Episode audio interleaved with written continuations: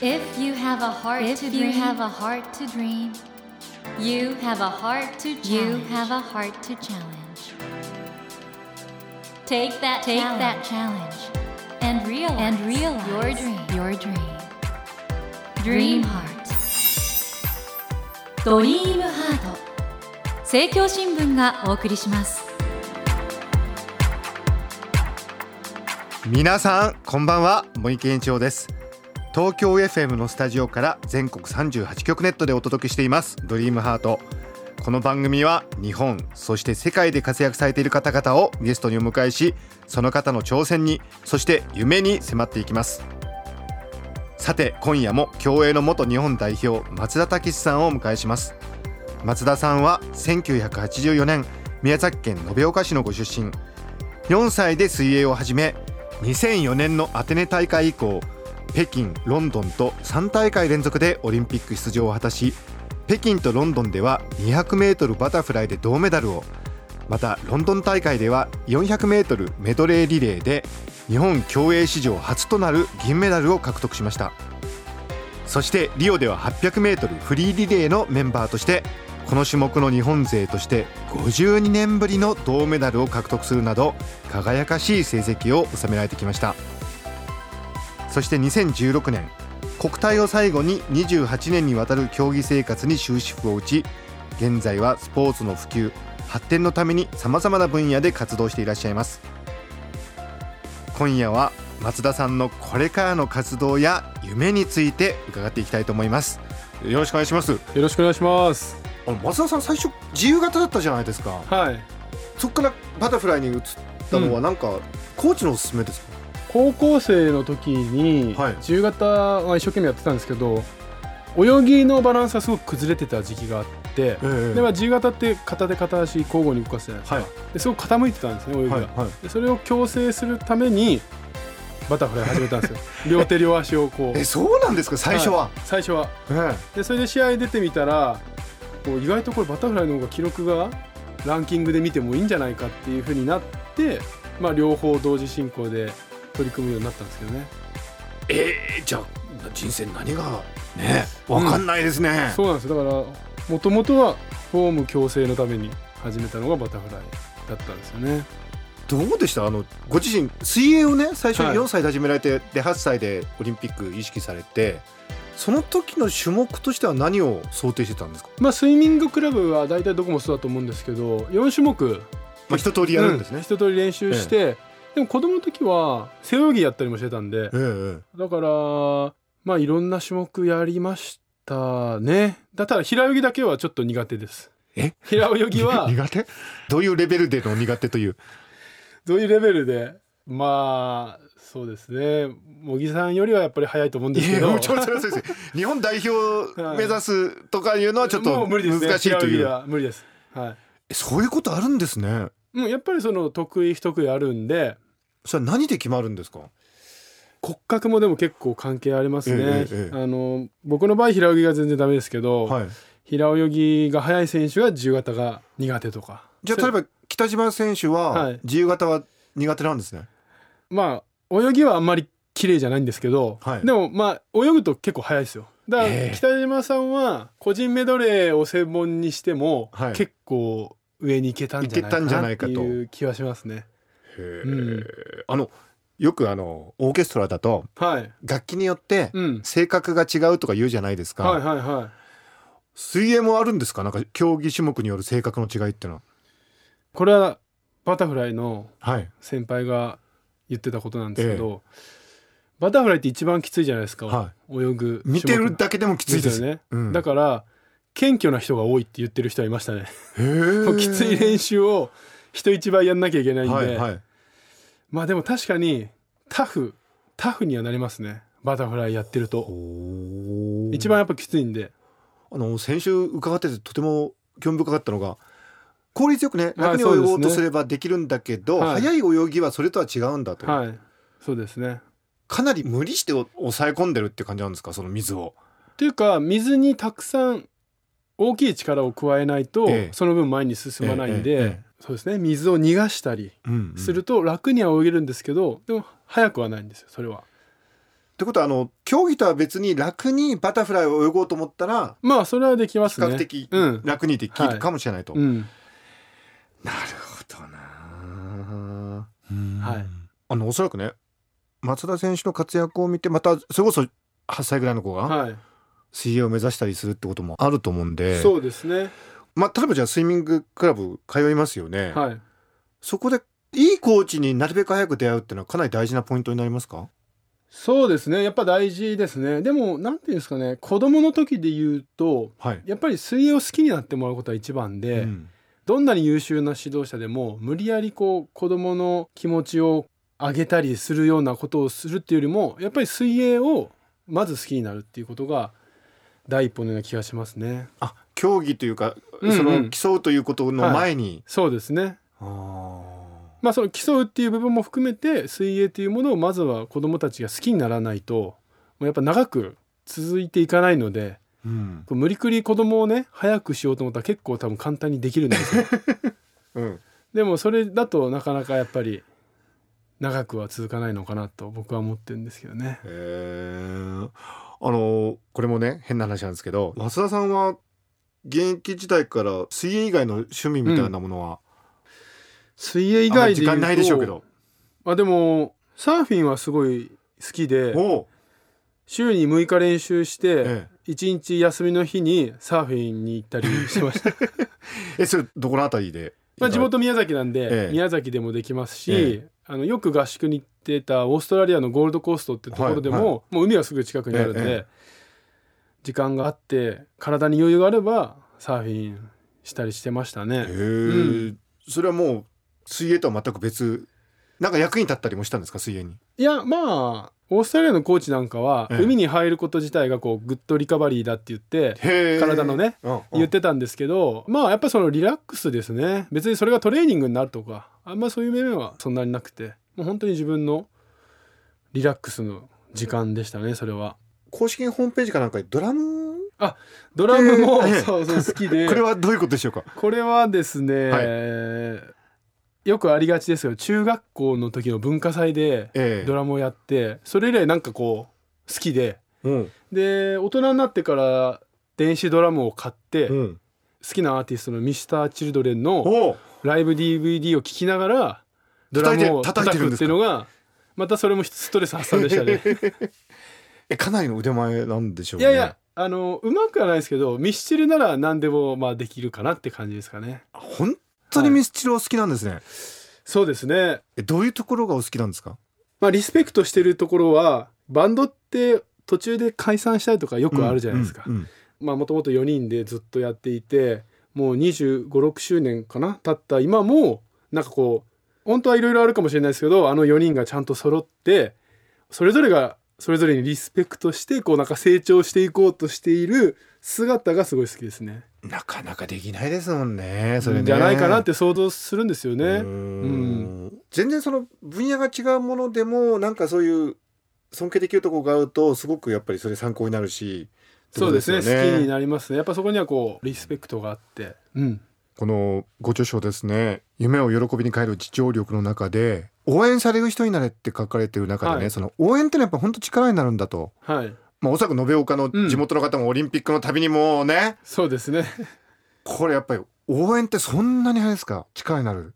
力にやっぱなりますね。あのアスリートの日々というか日常は本当に地味で、まあ、うん。水泳は特にだと思うんですけど、もう本当にプールの中を行ったり来たりしてるだけなんですよね。やっぱそういう時になんでこんなきついことやってんのかなって思う瞬間もやっぱりあるんですけどそれが誰かが応援してくれたり僕の、まあ、レースを見て感動したとか勇気をもらったって言ってもらえるっていうのはすごく、えー自分のこうあ頑張ってよかったなっていうやりがいになりますし、まあ、その応援っていう部分で言うとやはり自分だけでは気づけない弱点であったり課題っていうものも周りの人からもらうことが多くてそれをこう自分自身が克服していけばすごく成長のスピードが上がると思うんですよね。うんでアスリートの人生ってやっぱ限られてるのでその限られた時間の中でいかに成長するかっていうことを考えると一個一個の気づきは早い方がいいし成長のスピードも必ず早い方がいいなっていうふうには思ってますけどね。逆に言うとね日常生活の中でもねなんかはい応援するってやっぱりもっと大事にしたいですね仕事でも何でもそうですね、まあ、本でも書かせてもらいましたけどやっぱそう誰かを応援する人はやっぱり誰かからも応援してもらえるんじゃないかなっていうふうに思っていてその方を応援する気持ちもそうだしやっぱり自分も応援してもらいたい辛い時にはね支えてほしいっていう思いもありますよね。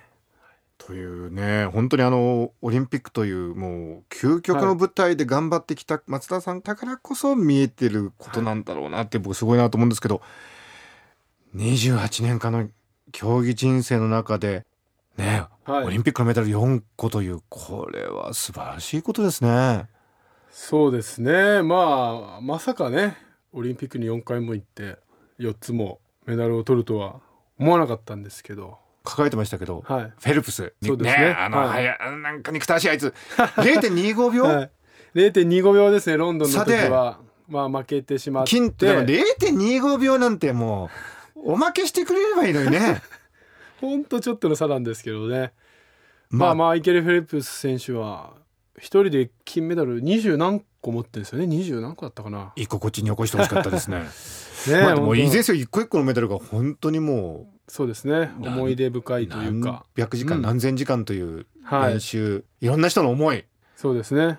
もうコーチスタッフそれからスポンサーの方、はいそのメダルがなんはい。かスタジオ内にあるという噂を聞いたんですが、そうですね。今日は、えーとはい。リオの時の 銅メダルをええちょっといいんですか？触らせて。持ってきてます。これ最新です。うわこれ重いですね。重たいんですよ。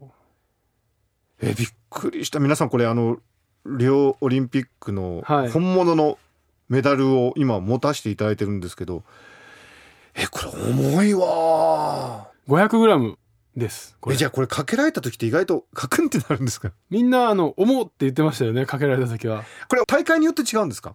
そうですね。僕3大会持ってますけどこれは一番大きくて一応規定があるらしくて、はい。500g までって決まってるみたいなんでもうこれマックスマッのク重さ。ス北はリオの組織委員会。はい。でも綺麗ですね。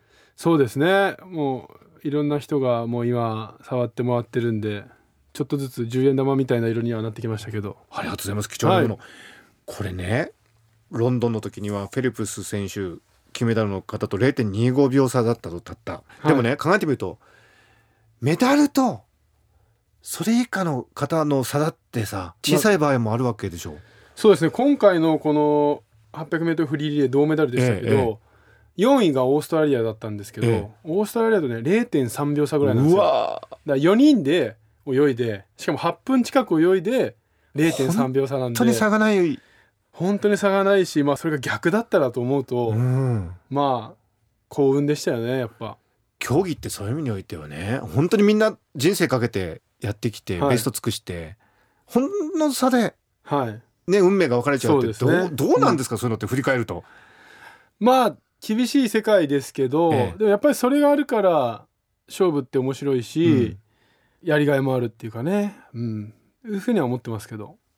今28年間の競技生活を終えて引退表明されてから1年ぐらい。えー今10ヶ月ぐらいですからね。ですね。まあ間もなく1年っていうところです。どうですか今？えー、なんでしょうね。引退後はええ。やっぱまずほっとしたっていうのがすごく大きくて、ええ。あ明日の朝練のことを考えなくていい。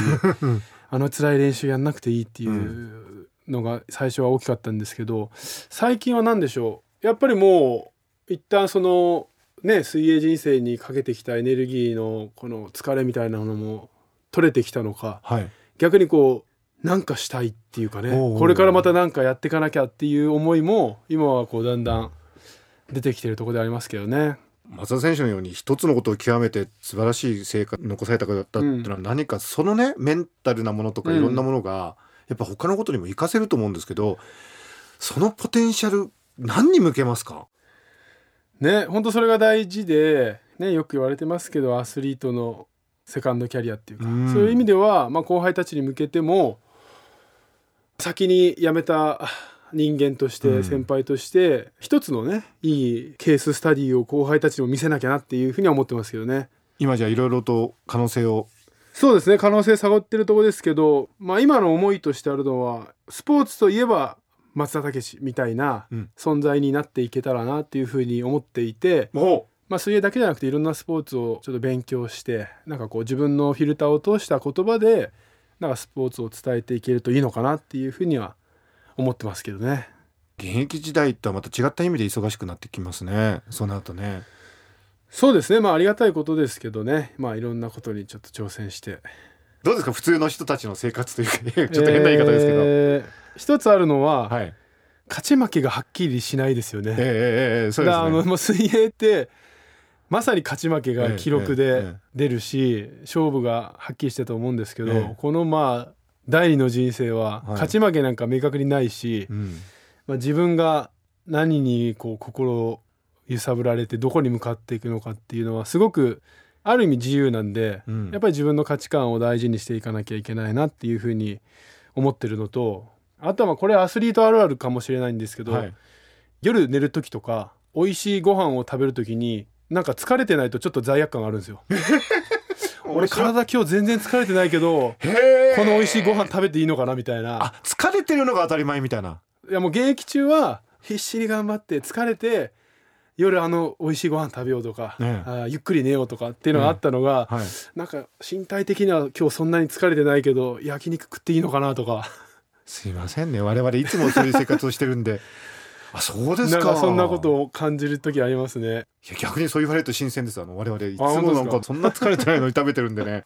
でもこれから本当でもあの2020年東京オリンピックもありますし、はい。いろんな意味でねまあ競泳界もそうですけど、うん。スポーツ全体盛り上がっていくと思うんですけどはい、松田さんの立場からその人生におけるスポーツをやることの意味っていうかなスポーツってことのうん。人間にとっての意味って何だと思います？うーん。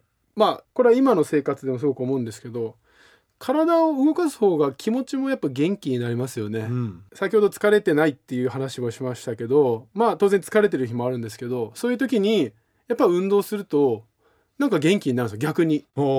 体的には疲れたけど気持ちは元気になるっていうところがあるので、そこにやっぱり僕はまあスポーツの持つ力体を動かすことの力があるんじゃないかなっていうふうには思ってますけどね。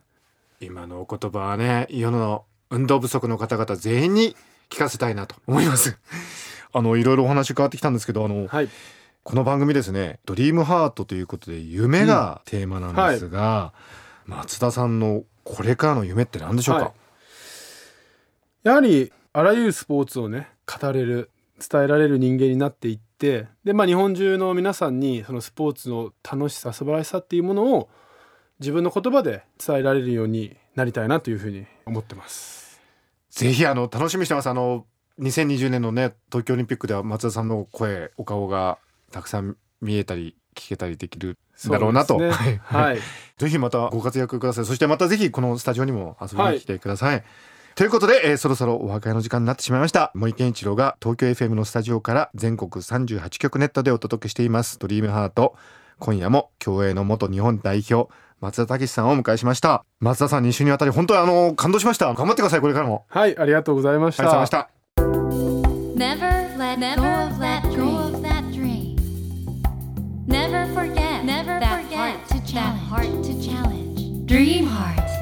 森健一郎が東京 FM のスタジオから全国38局ネットでお届けしてきました「ドリームハート。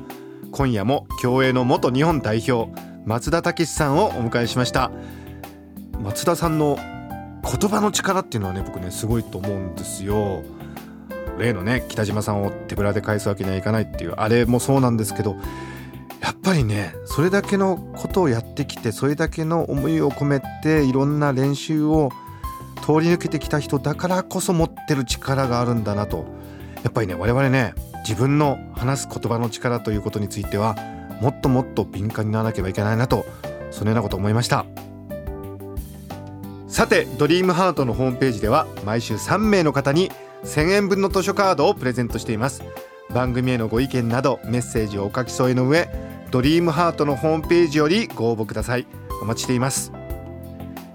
さあ来週のお客様はフランス・パリ出身の世界的なバレエダンサーバニエル・ルーリさんをお迎えします。どうぞお楽しみに。それではまた土曜の夜10時にお会いしましょう。ドリームハートお相手は森健一郎でした。ドリームハート。政教新聞がお送りしました。